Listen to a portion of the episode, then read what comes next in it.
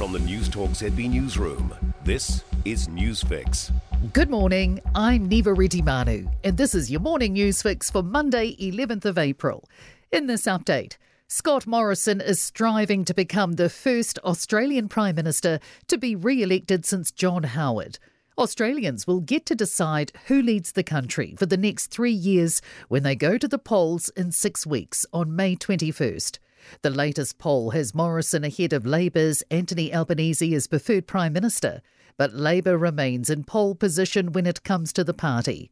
Otago University international relations expert Robert Patman says early polls suggest it's going to be a wild ride. The opposition Labour Party seems to be in the lead at the moment. It's led by uh, Anthony Albanese, and uh, they've got six weeks to go at it, and uh, it'll be interesting.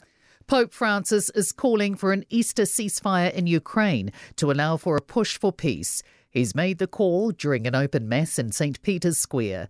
It comes as Ukraine's prosecutor general reports the discovery of more than 1,200 bodies in the Kiev region. And the race is underway to get weapons to soldiers in eastern Ukraine. President Volodymyr Zelensky says Ukraine is ready for a fight while continuing to seek a diplomatic end to the war. But officials are urging civilians to flee eastern regions as soon as they can, if they can.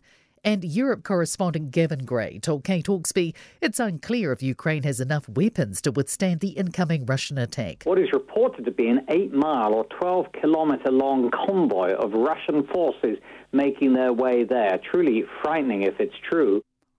Here in New Zealand, Russia's ambassador is facing calls to appear before the Foreign Affairs Select Committee.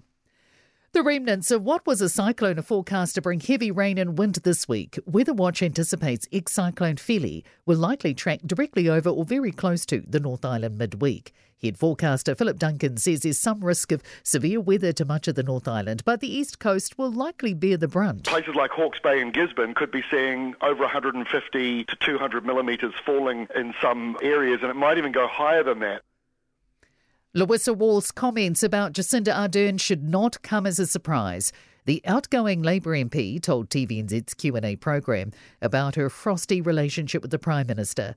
Wall says she was told by Ardern she would never be a cabinet minister under her leadership.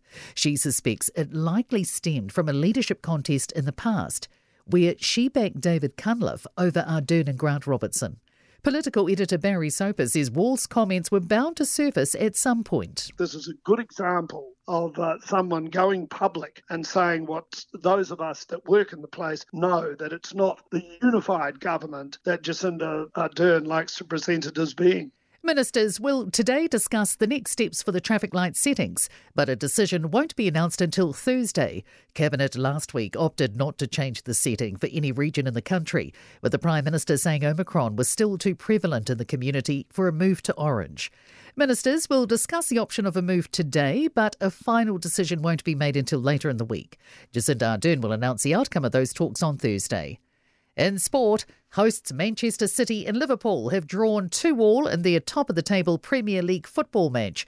Manchester City moved to 74 points and Liverpool have 73 with 7 games to play. A clean sweep for Ferrari Charles Leclerc at the Australian Formula One Grand Prix in Melbourne. He's won the event from pole position and secured the fastest lap.